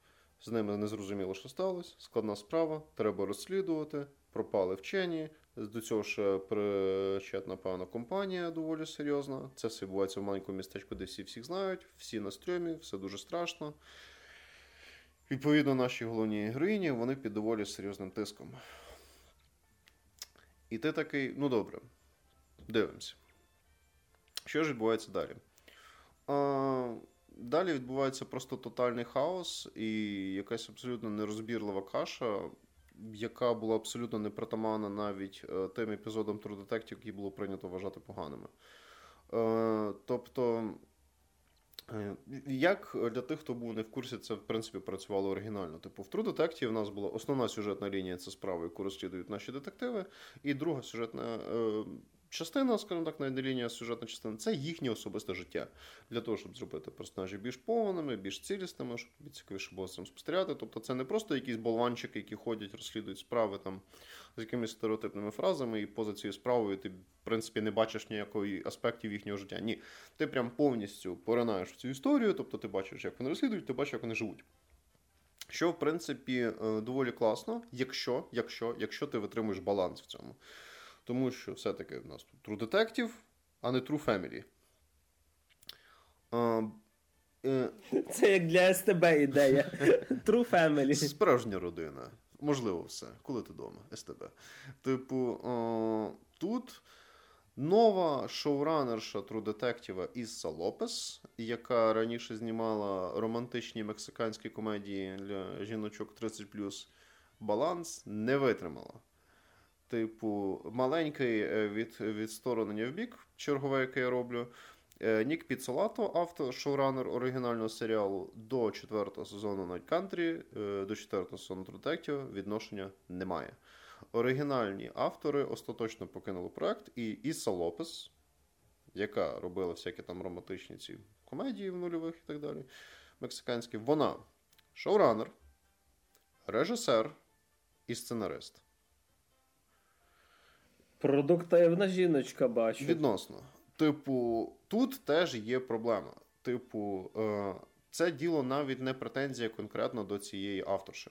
Це, в принципі, коли ти робиш такий великий проект, бути одночасно в ньому і режисером, і сценаристом, і е, шоуранером, і і прибиральником студії всім на світі дуже дуже дуже дуже складно. Тому що це дуже дохрена роботи. І всякі там мастодонти індустрії, я не знаю зараз конкретно, не пам'ятаю конкретно, але бували випадки, коли більш досвідчені люди, яких прям класиками жанрів вважали, обсирались. Коли на них таку нагрузку, ну коли на себе на, на них чи вони самі на себе таку нагрузку накидали. А тут е, людина, в якої не так, щоб досвід роботи в такому форматі, Дуже великий. Прям от це все взяло. І. Ам... Бо більше ніхто не хотів. Більше ніхто цим займатися не хотів. Може б краще б цим не займалась, тому що далі починається моя критика того, що відбувається, тому що після того, як нам зачепили цю інтригу, ми про цю інтригу маємо забути. Тому що ми будемо наступні 5 серій. Час від часу згадувати про цю справу, а так то переважно слухати про їхні соплі, сльози і соплі, про всякі там їхні особисті драми, про те, як вони сваряться з всякими мужиками-підкаблучниками, про те, як е, якась там компанія засирає навколишнє середовище і місцеве населення від цього страждає, будуть показувати всякі там домашні пологи, про те, як погані злі мужики алкаші нападають ні за що, ні про що на жінок, потім одна з жінок нападає на тих алкашів ні за що, ні про що, просто щоб стрес зняти, психічні проблеми сестри одної з головних героїнь, проблеми виховання прийомної дочки іншої з героїнь, про те, як вони час часу з кимось там спять або просто спілкуються. А, ну і ще там буде один чувак, якого всі шпиняють, і він буде єдиним, хто по суті буде розслідувати справу. Але це не має значення, тому що ми будемо сидіти і дивитись. На всякі там ці соплі і сльози, на всі ці драми. І я такий сижу, думаю, я точно True Detective дивлюсь. Спойлер, баланс із Салопел не витримала. Вона, типу, дуже сильний спектр зробила на особистих історіях е, головних героїнь. І для того, щоб. Е, і в певний момент вона, напевне, почала якось так дивитись, що вона не знімала, така: о, блін, люди можуть, в принципі, знудитись або просто забути, що вони Detective дивляться. Тому треба час від часу робити якісь вкидування цих загадкових речей. А ще люди дуже любили перший сезон, тому ми кинемо назву компанії, яка пов'язана з першим сезоном, щоб додати інтриги. Ми введемо батька одного з персонажів першого сезону. Правда, ми його дуже сильно змінимо, і якщо фанати пам'ятають, як його описували, то вони охуєють. І ми його дуже дивно подамо. А, ну і само собою, ми на будемо розставляти містичні знаки, які можуть, е, по-перше, є референсом до першого сезону для фанатів першого сезону. І е, і, і ми їх будемо дуже часто натикувати в дуже несподіваних місцях. Будуть ось ці знаки безкінечності, будуть ці ритуальні ляльки в різних місцях, там е, на місці злочину. Там Маконахі на фоні стоїть, типу, знаєш? Тусить просто десь на це в масовці. Тобто в нас будуть ці знаки на місці злочину, в одному з трейлерів підозрюваних, на курці одної з жертв, в вигляді татуювання одного з підозрюваних, над обідком унітаза головної героїні, на салфетках в магазині. Просто Про унітаз це не жарт? Всюди, всюди, всюди будуть ці срані символи, щоб ти такий у як в першому сезоні. Ем, ти такий вау, а можна типу якось сюжет рухати? Тому що, по-перше, там, як, якщо ви не знаєте е, подій першого сезону, вони ніби стараються додати референсів в четвертому сезоні до першого, але це виглядає супер тупо, тому що. В першому і в четвертому сезоні настільки різні історії, що в принципі спроби якось їх аля між собою пов'язати, що це ніби може бути. Ну, Хто не в курсі, це все типу в одному всесвіті. Тобто, це не якісь там історії, що там в першому сезоні, в другому, в третьому сезоні, наприклад, там не існує першого другого. Ні, в третьому сезоні буквально є референс до першого сезону, і він там нормально зроблений. В той час, як в четвертому сезоні нам просто натикають символіку з першого сезону і думають, що ми такі вау, ніхрена І так схаваємо. І, і, і так схаваємо. Ну і ти на початку ще більш-менш якось це хаваєш, ти з таким, ніби знаєш, з таким лицем, яке таке, типу, е, ну, добре, але як? Але ну добре, тому що там ще ніби ця компанія, яка була в першому сезоні, і ти думаєш, ну окей. Можливо, інша злочинна група, яка, типу, пов'язана з цим першим сезоном, якогось хрена переїхала от в це місто в Алясці, де всі всіх знають, і вирішила тут це робити, але нахуя? Типу, і, і потім це теж обрубується. І і ми дивимося, дивимося, дивимося, потім Іса Лопес така: а, блін, стоп, стоп, стоп, стоп, справа, справа, справа, треба нагадати про справу.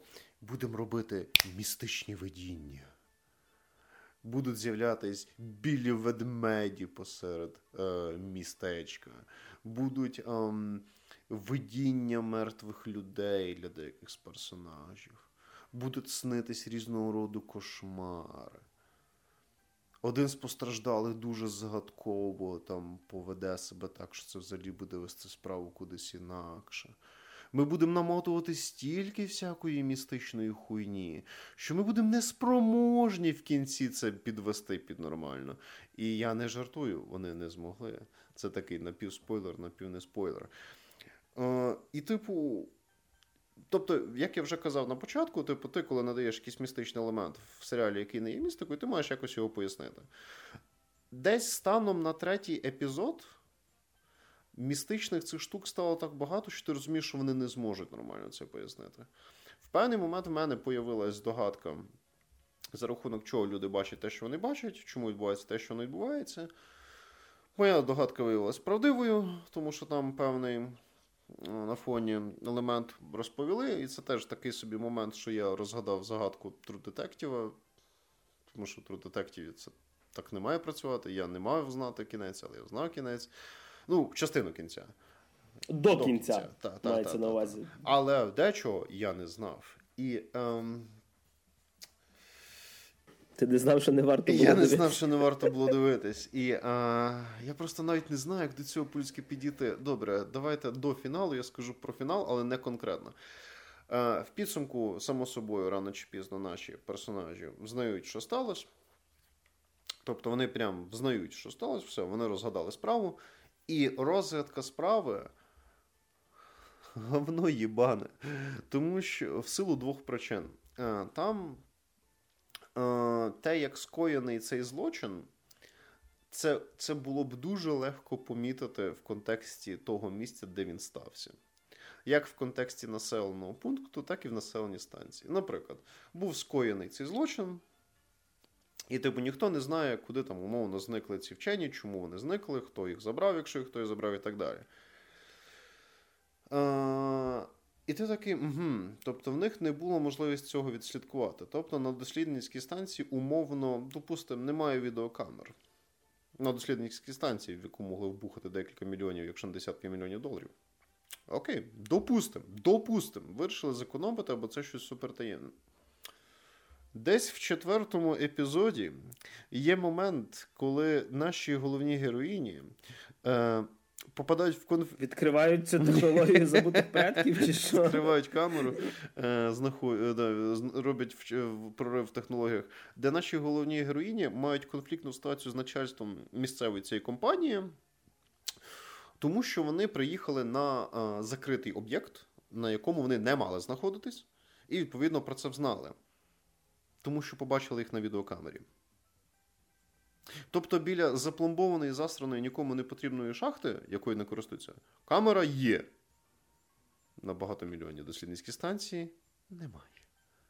І це я таку дрібничку вам пояснив. Плюс е, і, і, і, і е, ти можеш е, вибивати ці е, докази зі справи, але ти маєш якось сюжетно їх вибити. Тобто, допустимо, є відеоспостереження, але або його поламали, або воно поламалось, або хтось загадково це видалив, ти даєш ще більше загадки, хто це зробив, якщо не зможе зробити, і так далі. Там на це похуй. Там, в принципі, на все доволі сильно в певний момент всім стає похуй. Там, типу, е, ці всі знаки, всі ці символи, всі ці речі і так далі. Обломінго полягає в тому, що в підсумку тобі закидують ось ці гачки і забувають хуй. Тому що те, до чого ця справа, типу Аля тебе веде глядача, це не те. І не в хорошому розумінні, що ой, ніхрена собі, як несподівано, як цікаво. Ні, це типу, що? Що? Що? Знаєш, це мені нагадує те, що ти розказуєш. Мені нагадує це е, ілюзію безпеки, де теж коротше, понакидували нам якорів, mm-hmm. типу, а потім воно в кінцевому результаті всі ці олені, які там бігали, ну, в прямому смислі олені, а не Типу, теж ні до чого не призвело. от, типу. А, тобто, і от, от згоден, тобто в ілюзії безпеки теж оце от. І ти такий, блін, ну, типу, що це? Крім фіналу, просто проблема в тому, що і шлях до цього фіналу він стає доволі душним. Тобто там. Е, по-перше, дуже багато людей, е, які ем, які дуже багатьох людей, які критикують цей серіал, тому що зараз там трохи бурління гівна відбувається. особливо після фіналу, називають жени ненависниками. Тому що там дві головні героїні, дві сильних незалежних жінки, е, шпиняють всіх чуваків навколо, всі чуваки, там більшість чуваків, крім ось цього соєвого безхребетного хлопчика, який по суті робить всю роботу. Всі чоловіки там говно, всі шпиняють цього молодого копа. Він, по суті, єдиний, хто веде розслідування. Це, Цей серіал мав бути про нього. Тому що він єдиний, хто дійсно виконує функцію детектива. В той час, як персонаж е, Джуді Фостер і ці боксерші, вони виясняють свої особисті відносини, виясняють е, відносини зі своїми там родичами близькими, їздять по місту час від часу, когось щось питають, ні до чого не доходять і знову виясняють свої відносини. І, е, само собою, шпиняють, чмиряють цього чувака, щоб він хоч якісь докази знаходив, тому що ну, хтось ж має справу розслідувати. Типу, і самі персонажі, крім того, що вони сюжетно ніфіга не роблять, вони ще й самі по собі крінжові. Тому що а, це таке відчуття, ніби це дві жінки, в кожну з яких вселився дух такого кривозубого реднека з Мідвеста просто. Тобто, це вони ведуть себе як такі токсичні алкаши з якогось бойовика 80-х, де ці персонажі були б негативними персонажами. Тобто е, там, типу, сила персонажа вона передається через оцю от примітивну концепцію, що, типу, аля треба бичити до інших, щоб показати, який ти крутий. І це так не працює. Особливо в тих ситуаціях, в які потрапляють ці персонажі. Тобто вони просто ходять, всіх чмирять. Потім вияснюють якісь свої особисті відносини. Само собою нам ще на фоні насипають трішечки екоактивізму, проблеми етнічної цих е, корінних жителів індіанців цієї Аляски, які подані дуже цікаво і дуже класно. Тобі показують Грети Турнберг нема. Грета Тунберг там функцію Грета Тунберг там виконує прийомна дочка одної з героїнь, по суті. Тобто там теж це. І само собою тобі ж час часу вкраплюють якісь ці елементи життя, там що там якась чуїха напилась, там її побив її чоловік, вона втекла, десь там розбилася, її кинули, відділи. Ще якесь це. Тобто в тебе таке відчуття, ніби ти дивишся перший сезон якоїсь мильної опери, яка має тривати тисячу серій. Але це шість серій True І це все нікуди не йде, нічого не відбувається. І потім в кінці ця Іса Лопес вона розуміє, що вона вже не зняла 5 епізодів, є ще один, і вона не знає, як до цього підвести, те, що вона там на, на, наробила. І вона просто забула болт і просто така закрила цю історію тим, чим вона це закрила. Хто подивиться або подивився, зрозуміть, про що я. І Типу, е, критики цього серіалу вони критикують серіал не тому, що там дві жінки, не тому, що вони жени ненависники, а тому, що цей серіал, цей сезон лайно.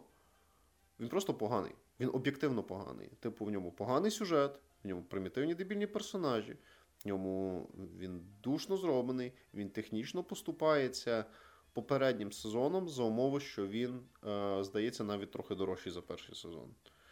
Тобто, наприклад, та ж сама якість технічної зйомки, там дуже багато всякого грінскріна і візуальних ефектів комп'ютерних. За умови, що в першому, другому, третьому в нас теж були само собою якісь комп'ютерні вдосконалення того, щоб картинка була краща. Але ти бачиш цю, наприклад, болотисту цю місцевість в першому Detective, там це Аризона, чи де там це відбувається. І ти такий вау, типу, це дійсно. Ти там дивишся, як знімається ця моторошна частина Каліфорнії в другому сезоні, такий вау. Ти дивишся. Бо найкраща графіка це та, якої ти не помітив. Та, та. Типа, там я колись дивився про зйомки першого сезону, там куски, і там місцями є просто цілі лендскейпи, mm-hmm. які на графіці mm-hmm. додавали. Але ти цього не помічаєш. Ти цього типа. не розумієш. Тобто, поки не подивишся доп матеріали, або в тебе дуже набите око на такі речі. Ну або ти їх робив. В четвертому сезоні видно. В четвертому сезоні видно, що намальовано. І намальовано дуже багато де. І намальовано не на рівні HBO, якщо що. Тобто, я не знаю, там, може Джуді Фостер дуже дорога актриса, на неї багато пішло, може вони ще на щось інше повитрачали. Може, актори, які мали грати чоловіків в цьому серіалі, відмовлялись грати тих додіків, яких вони мали грати, їм всім просто заплатили втричі більше, ніж мали.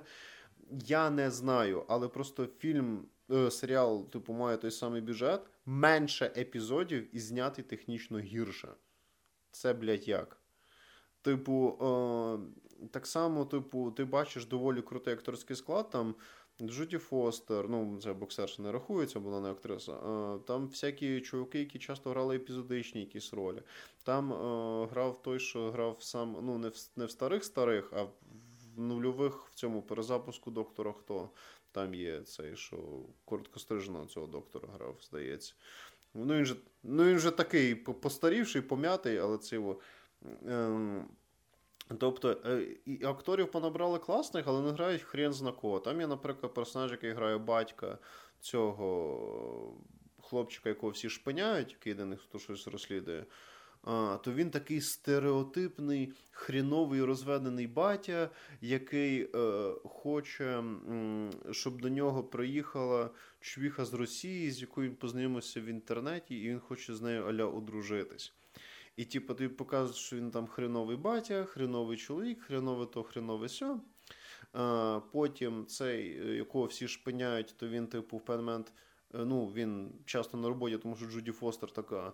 Так, ти маєш після зміни в другій ночі приїхати привезти мені доктор. Він такий, моя зміна закінчилась. Я не поняла, в мене що тут проблеми зі зв'язком? Ти щось там сказав, ну приїжджай. Така, та, та, тобто така бабка злюща, така ця. І щось там, і він такий їде цього, і він декілька нічних змін це відпрацює. В певний момент його дружина каже йому, що забирайся, типу, він, він, типу, ну, він збирає речі, їде жити до Свобаті, і там сестра цієї е, його дружини каже: Який ж ти мудак? Я такий, а чо він мудак?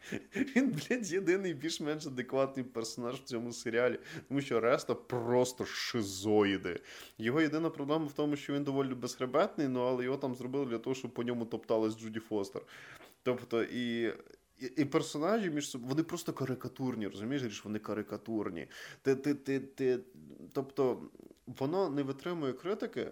Е, ну, багато хто каже, що це не рівень True Detective і вся штука. Діло не в тому, що це навіть не рівень True Detective, Це він поганий навіть поза контекстом того, що це продовження True Detective. Це просто об'єктивно погана історія.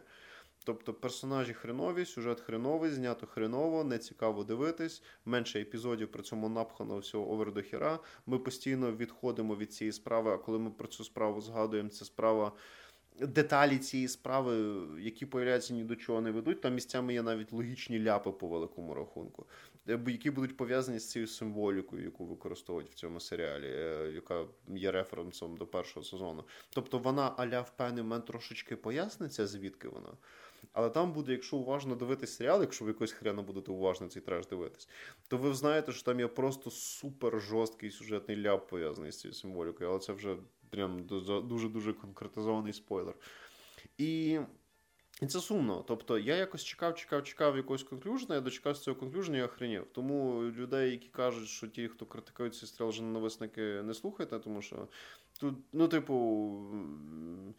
Я не думаю, що жінки хочуть асоціювати себе з поганими серіалами, якщо ми говоримо про головних персонажів. Тобто, діло не в тому, що там людям не подобаються сильні незалежні жінки. Діло в тому, що людям не подобаються хуйові серіали. А четвертий сезон True Detective – це хуйовий серіал. А ще є чутки, що і Солопус буде робити п'ятий, і такий блять. Там навіть здається, шоуранер попередніх сезонів трохи про це вискався. Тому мій фінальний вердикт: не дивіться True Detective на кантрі. Хіба хочете поугарати. Ну або ви там супер дик... Ну, якщо ви дикий фанат, у вас просто срака згорить. Тобто я ставлю True Detective на Country дізлайк. Ой, а рухаємося ми на десертик ще до одного фільму, mm. який в мене насправді е, був дуже неочікуваною штукою. Є така компанія в Японії називається Toho. Toho все життя знімає фільми е, про Годзілу. Тобто, якщо ви собі, можливо, не, не, не знали, не дивилися, то Е, не Warner Bros. і Legendary зня... тобто знімали фільми про Годзілу, тобто не фільм 2014 не пам'ятаю, типу року, чи, чи ще раніше, коли був е, фільм Годзіла. Е, цей що в Нью-Йорку був, типу. Да, Емеріха. Тобто Емеріх був далеко, далеко не перший. Тобто не в 98-му році почалася франшиза про Годзілу. Почалася вона взагалі ця франшиза, типу, ще в 54-му році, е, де був знятий перший фільм в Японії. І на даний момент е, франшиза Годзіла налічує 37 фільмів, з них 33 японських і 4 американських. Так що можете собі уявити, наскільки його всього багато. І завжди фільми про Годзілу це було таке, особливо ці всі старі японські, це були такі чорнобілі кайдзю муві, де Годзіла здебільшого б'ється з всякими там монстрами. Там Вона билася і з Кінг-Конгом ще в японських фільмах, там з Мотрою, Гідорою, Роданом і т.д. І все воно таке було. З літаючими бойовими кораблями ближче до останніх ітерацій. Я колись був малим, і на якомусь з кабельних каналів, колись, до речі, був цілий марафон цих старих фільмів про Годзілу.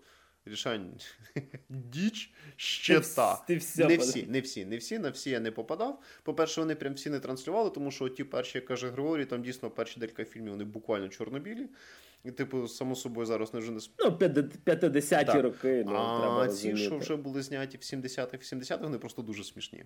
Тобто там вони в певний момент прям. Вони вони в певний момент настільки люто дічно крутили, що в певний момент навіть вбили цю Годзілу, але потім перезапустили. І якщо ви думаєте, що всі ці фільми були там знімалися колись, а потім це просто Warner Brothers підчепили, то ні, ні, ні, ні, ні. Ще в 18-му і в 20-му році виходили і повнометражні фільми в Японії, і короткометражні, і мульт, і типу 3D-мультфільми, і аніме в цьому. Тобто це величезна така медіасфера, яка е, не знаю, на жаль, чи не щастя, залежить від того, що дивитися, вона здебільшого орієнтована на японського глядача. Тобто воно більш вузько спрямоване, ніж в загальному все аніме, яке доволі там на всяких кранчеролах, типу і т.д. ви можете подивитися навіть з українськими субтитрами деколи. І тут виходить фільм, який називається Годзіла мінус один. Який, е, ну, я побачив через те, що з'явився трейлер на Rotten Tomatoes, якщо не помиляюся сайті. І для мене спочатку було дивно. Е, американський YouTube канал піарить японський кайдзю фільм. Типа, що? Тобто, попер... Я знав, що там кілька років тому виходила там Шин Годзіла японська, яку теж Японії вроді би хвалили. Але в нас не було ніяких трейлерів, якщо ти типу, ну, цілеспрямовано це не шукав. А потім дивлюся, типу, багато критиків його хвалять. Коротше, всякі такі дефірамби. Типу, але але все на іерогліфах, і ти не розумієш, за що хвалять. Да. Е, на хвилинку. Е, він має вийти в цифровому релізі на Amazon Prime. Amazon Prime він нас доступний так само в Україні. Єдине, що, скоріш за все, крім субтитрів, нічого не буде. Я дивився його японською з англійськими субтитрами. Е, і скажу так, типу, давайте я не буду забігати наперед, а почну трошки з сюжету, типу, що що це взагалі за кіно, з чим його їсти, про що воно взагалі розповідає. Годзіла мінус один це фільм, який не зв'язаний абсолютно ні з якими попередніми фільмами. Це самостійне кіно, його можна дивитися від початку до кінця, типу, не дивлячись ні фільмів 40-х, ні фільмів е, оцих, типу, від Legendary Warner Brothers, типу, просто собі можете його подивитися.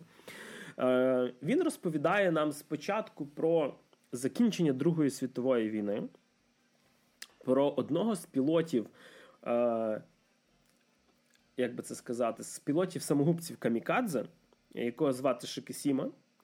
Е, це доволі молодий чувак, якому країна е, ну, доволі промивала мозги про те, що ти маєш за неї загинути в літаком, який розбивається, вибухає об щось вороже. Е, І відповідно, вся ця, скажімо так, е, пропаганда розказувала про те, що це твій, типу, якби життєвий шлях, це те, чим ти що ти маєш зробити, це твій обов'язок і т.д. Але в певний момент, е, напевно, на щастя для нього, е, літак, на якому він мав летіти, летіти, поламався. Він відповідно нікуди не полетів. Він лишився на тому типу острові, де він був. І після всіх цих боїв війна закінчилась. Але е, перед самим закінченням війни, коли вони охороняли певну базу на цьому острові, на острів нападає ще доволі невеликого розміру монстр.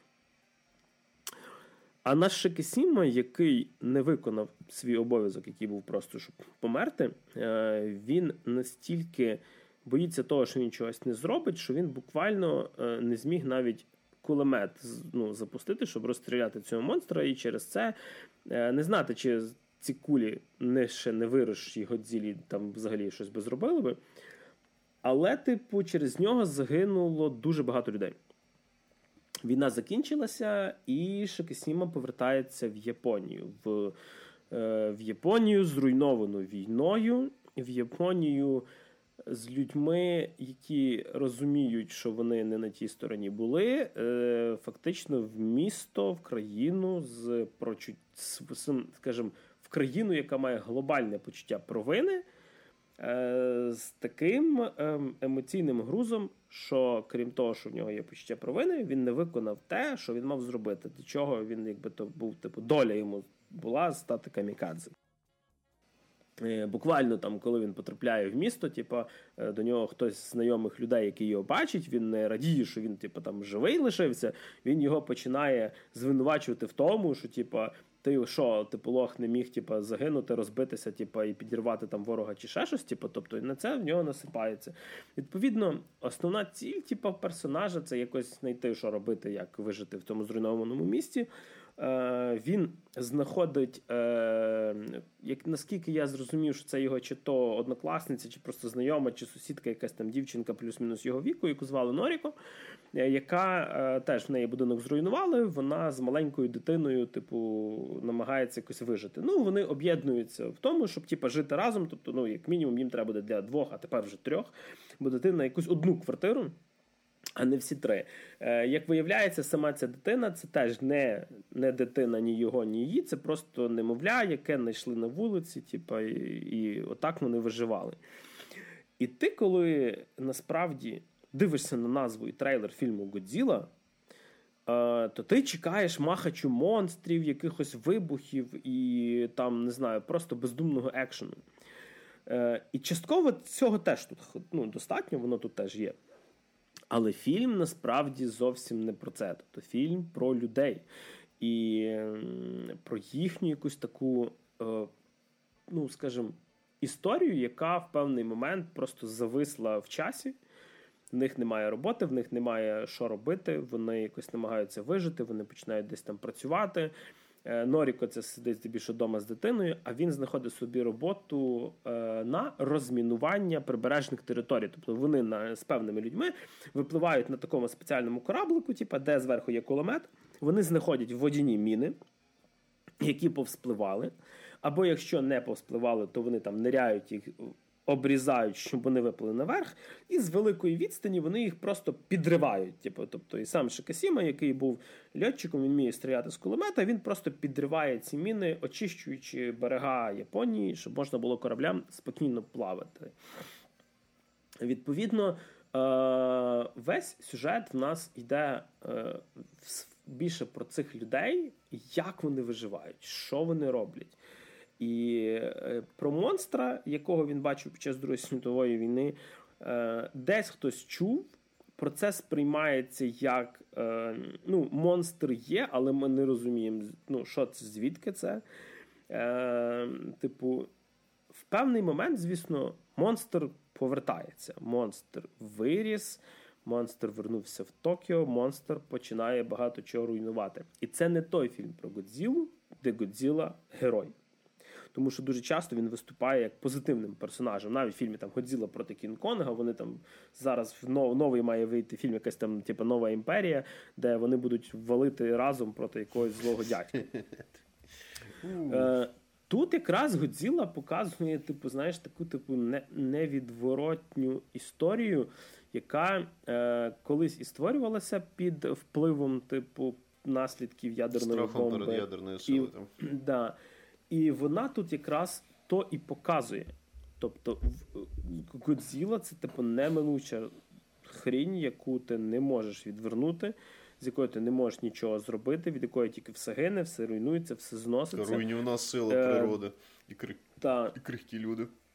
І ти, як ти це як це тут показано? Тобто, е, скажімо, я розумію, що якщо подивитися на графічний левел е, фільмів Warner Brothers, то чисто як комп'ютерна графіка, типу, там вона зроблена краще.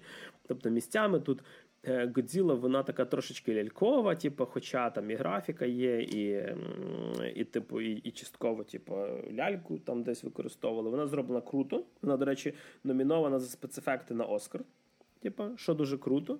Але, е, звісно, я досі не розумію, чому її не номінували за найкращий фільм іноземною мовою. Коротше, тобто, ти тільки за графіку, я би сказав, би, що якраз це той фільм, де не тільки про графіку, не про вибухи, а якраз більше про драму. Драми тут достатньо.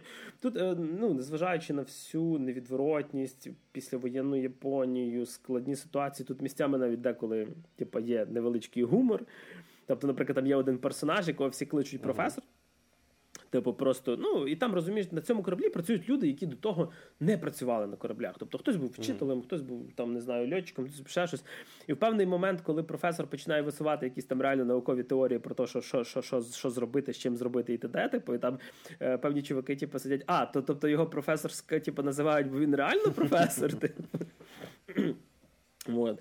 І дуже круто показаний весь оцей тиск е, суспільства, тиск його внутрішній, як йому постійно сниться, що він не зробив. Що чувак більше прагне е, до того, щоб померти, роблячи щось, при тому, що в його житті з'являється дуже багато всього, заради чого жити можна.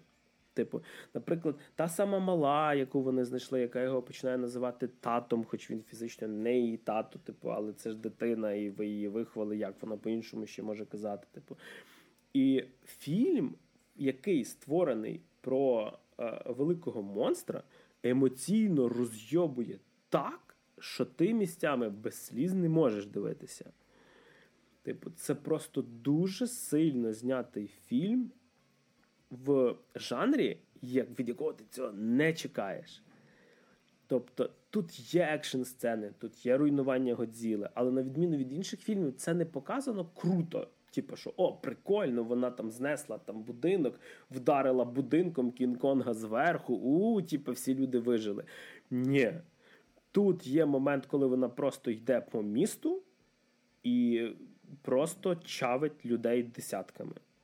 Тобто люди вмирають, людей знищують доволі жорстко.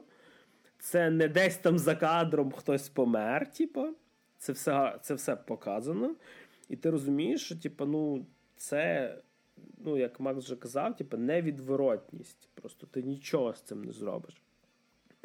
Я, звісно, не буду спойлерити сюжет, що сталося далі, як вони до цього типу, прийшли, дійшли і т.д. Типу, але е, знову ж таки, це е, фільм. Я думаю, що навіть якщо я почну називати там акторів режисерів, мало ви кого з них будете знати, тому що це японський кінематограф. Та е, тут навіть насправді розумієте, тут навіть немає е, оцих японських акторів, яких ви можете знати по американських фільмах. Тому що це така трохи окрема ну, когорта. Так. Е, більшість акторів, насправді, типу, яких ви тут бачите, наприклад, той самий актор, який грає головного героя Шикасіму, вони були задіяні як е, люди, які озвучують аніме. Тобто, наприклад, оце якраз е, ну добре, я звати Камінь Рюносуки, я не знаю, чи це щось дасть, але. Е, він дуже багато е, озвучував аніме Макото Макото Сінкая. Це такі він повнометражні, дуже гарні анімешки робить. Тобто, типу, твоє як на, на кшталт твоє uh-huh. ім'я, якщо ви бачили, якщо ні, то подивіться. Тобто він дуже часто задіяний в озвучці. Там дуже багато акторів, які. Грали здебільшого на внутрішній ринок. І це фільм, який, типу, він вийшов на зовнішній ринок через те, що про нього почали говорити. Тобто це не навіть не спланована якась типу, акція, що давайте ми це покажемо. Типу в Америці. Це буквально про фільм почали говорити всякі там е, американські типу, ютубери, хвалити його. І, е, скажімо так, через це його почали транслювати. Через це його вже Амазон, якщо я не помиляюся, викупив. І це я е, процитую Джеремі Дженсена, такого чувачка. Це типу, якщо Опенгеймер показав вибух ядерної бомби і підготовку до неї з одної сторони барикад, то Годзіла мінус один показує все те саме, тільки з іншої сторони. Я розумію, чому Опенгеймер не показав, е, коли після вибуху ядерної бомби спалюють там людей, там, типу, Японія гине. Я розумію, чому це було, як це було зроблено, тому що це доволі сенситив штука, і це дійсно історич, ну, це історичний факт. Годзіла мінус один, навпаки, вона показує це з перспективи тих людей, які нічого не можуть зробити. І це дуже круто зроблено. Я цього взагалі не чекав. Тільки воно з'явиться на цифрових площадках. Я взагалі надіюся на якісь наші сервіси з нашим перекладом, типу, тому що все-таки. Ну, блін, важко це дивитися, типу, японською з англійськими субтитрами. Я нажимав на паузу, типу, я дочитував, вони говорять е, доволі швидко, типу. Е, Коротше, і да, це це, типу, це було це було важко. Але ну, але фільм важкий, в принципі. Типу, Це той фільм, який ти не можеш його просто зняти. Типу, це Вони взяли е, більше як метафору і верну, ну, обернули його навколо типу, страху від ядерної зброї. Е, дуже круто, дуже всім рекомендую. Тільки воно десь з нас з'явиться. Біжіть, дивіться. Е, надіюся, що е, воно з'явиться швидко. Якщо я не помиляюся, в березні воно вже має бути на Amazon Prime. От. Угу. А від мене, тобто максимально великий палець вверх. О, а перед тим як ми закінчимо, хочеться нагадати, що знову ж таки в нас є дуже багато корисних і класних лінків, по яких ви можете нас слухати. В нас є YouTube, Apple, Google подкасти, Megogo, Spotify і багато інших площадок, про які, можливо, ви навіть ніколи не чули, але всі вони є в нас в описі. А, Якщо ви хочете підтримати нас, у нас є Patreon, Donatello, Monobank, BuyMeACoffee, всього. Якщо ви хочете. Да, якщо ви хочете підтримати е, наших захисників, є лінк на Повернись живим. А якщо ви хочете і ви ще не послухали фінал і не подивилися, що де коли, то в нас буде лінк і на відео, запис з фіналом гри, в якому буде брати участь наш Макс. В студії для вас сьогодні працювали Максим Морозюк. Всім всього хорошого. Мене звати Григорій Трачук. Ви слухали 106 випуск подкасту Та що, як завжди, по Добрий ранок, Україно,